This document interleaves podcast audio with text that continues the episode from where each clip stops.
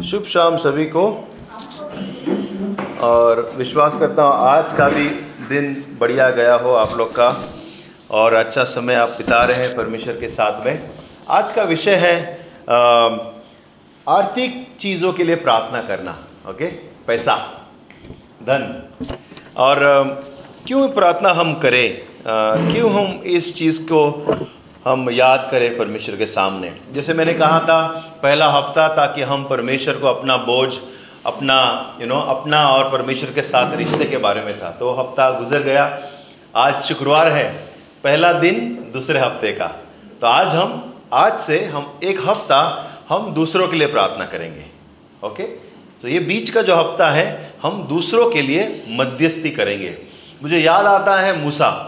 मूसा जब सैन्य पर्वत पर था और वो अपने जो लोग हैं नीचे, जो तंबू में थे, उन लोगों के लिए परमेश्वर से प्रार्थना कर रहा था, मांग रहा था इंटरसेशन कर रहा था, मध्यस्थी कर रहा था।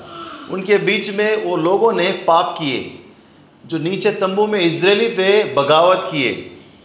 और क्योंकि मूसा चालीस दिन पहाड़ पर रहा, परमेश्वर से बातें करता रहा, वचनों को लेता रहा और वो दस आज्ञा लेता रहा उस चक्कर में चालीस दिन हो गए। और लोग सोचे कि गया, ये कहाँ से हमें लाया, छुड़ाकर यहाँ छोड़ के चला गया। और उनको परेशान करने लिए वो लोगों ने पाप किया बचड़ा बनाए सोने का और मूर्ति पूजा शुरू कर दिए। और परमेश्वर ने कहा, मूसा, जिसको तूने छुड़ा कर लाए हो, वो तेरे विरुद्ध में, मेरे विरुद्ध में हो गए हैं। और परमेश्वर कहता है, मैं उनको नष्ट करूँगा, तेरे से नई पीढ़ी शुरू करूँगा। लेकिन परमेश्वर को मूसा कहता है, प्रभु, नहीं माफ़ कर उनसे। और एक मौका दे, लोग हम पर हंसेंगे, क्या सोचेंगे? वहाँ से लेकर आए, यहाँ बीच में मार डाला, कैसा परमेश्वर है? और मूसा मध्यस्थी करता है, उनको बचाता है। हाले और परमेश्वर मुझे ख्याल से, ये जो हफ़्ता है ये मध्यस्थी करने का है। हम दूसरों के लिए गुहार लगाया कहें प्रभु हाँ हमारे लिए प्रार्थना करेंगे हम हमारी ज़रूरतों को प्रभु के सामने रखेंगे लेकिन हमारा मकसद है दूसरों के लिए। तो मैं चाहूँगा इस हफ्तों में आप प्लीज़ भले आपका नाम है या ना है रहे आइए हम दूसरों के लिए प्रार्थना करेंगे। प्रभु का वचन कहता है कि जब हम दूसरों के लिए मांगते हैं परमेश्वर हमारी ज़रूरत को पूरा करता है। हमें सो so, आज हम प्रार्थना कर रहे हैं आर्थिक के लिए मदद आर्थिक आशीष के लिए देश के लिए और हमारे लिए। वचन कहता है यहुना दस दस में कि चोर तो चोरी करने लूटने आता है, लेकिन परमेश्वर आया है इसलिए कि जीवन पाए और वो जीवन बहुत आय का पाए। हमें परमेश्वर जीवन देने और अच्छा जीवन देने आया है और परमेश्वर प्रभु यीशु नए करार में प्रार्थना से ज़्यादा पैसे के बारे में बात किया है, धन के बारे में, लेन देन के बारे में। तो इसके इसका मतलब यह है कि परमेश्वर हमें एक जिम्मेदारक बनने के लिए और आशीष में रहने के लिए हमें सिखाता है। हमें सो so जैसे हम पैसे को हम हैंडल करते हैं हमारी हमारी जो पर्सनैलिटी है हमारी सोच से विचार है वो भी दर्शाता है। किस तरह से हमारे पास कम है और ज़्यादा होता है कैसे हम रहते हैं। सो so, पैसा भी बहुत मायने रखता है। परमेश्वर ने मुझे पूरा विश्वास है परमेश्वर हमें आशीष के लिए बुलाया है फलवंत होने के लिए बुलाया है। उत्पत्ति के अध्याय एक और शायद अट्ठाईस में अ, कहता है कि फूलो फलो और फैल जाओ और पूरे पृथ्वी पर अधिकार रह लो। यानी परमेश्वर आशीष को ऐलान किया है हमारे ऊपर। और और और ज़िम्मेदारी भी दी है।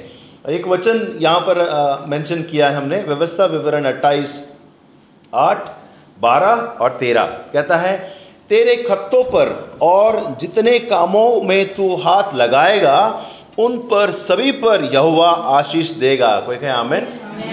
ओके ये जब मैं वचन पढ़ूँगा परमेश्वर की आशीष को आपके ऊपर ऐलान करना आमेन बोल के। इसलिए जो देश तेरा यहुआ तुझे देगा उसमें वह तुझे आशीष देगा। यहुआ तेरे लिए अपने आकाश रूपी उत्तम भंडार को खोलकर तेरी भूमि पर समय पर मेह बरसाएगा और तेरे सारे कामों पर आशीष देगा। और तू बहुत तेरी जातियों को उधार देगा, परंतु तेरी किसी से तुझे उधार लेना न पड़ेगा। और यहुआ तुझको पूछ नहीं, किंतु सिर ही ठहराएगा और तू नीचे नहीं, पर ऊपर ही रहेगा।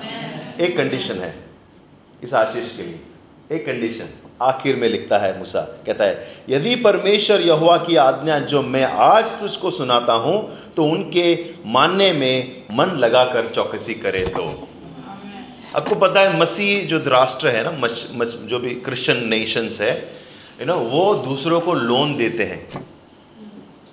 दूसरे देशों को लोन देते हैं।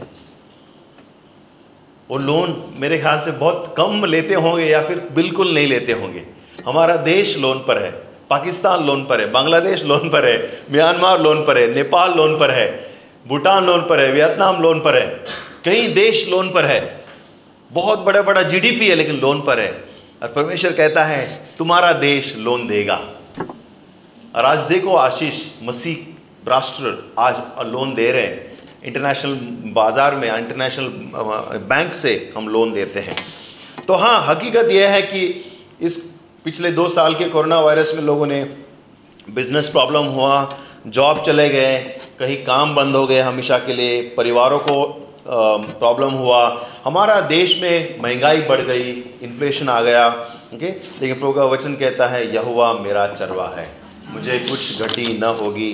वह मुझे हरी हरी चराइयों में चराता है और सुखदायक जल के पास ले चलता है।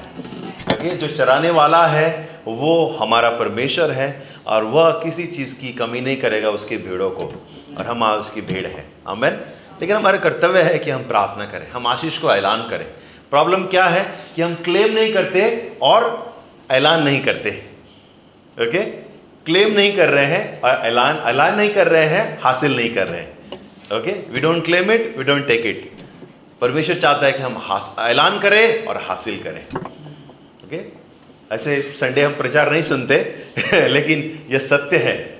ओके नहीं तो हमारा अभी यू नो प्रॉस्पेरिटी गॉस्पल हो जाएगा हमारा चर्च सिर्फ़ पैसे के बारे में बात करने वाले कलिसिया कुछ होते हैं। हम भी वैसे बन जाएँगे। लेकिन सही है, ये सत्य है। हम, हमारा हक है, हम आशीषित लोग हैं, हम बुलाए हुए लोग हैं। तो हम क्या करेंगे? आज सबसे पहले हम अपनों के लिए प्रार्थना करेंगे। हमें सो हम अपनों के लिए प्रार्थना करेंगे और परमेश्वर के आशीष को हमारे ऊपर ऐलान करेंगे। आई यू रेडी आमीन आओ हम प्रार्थना करें।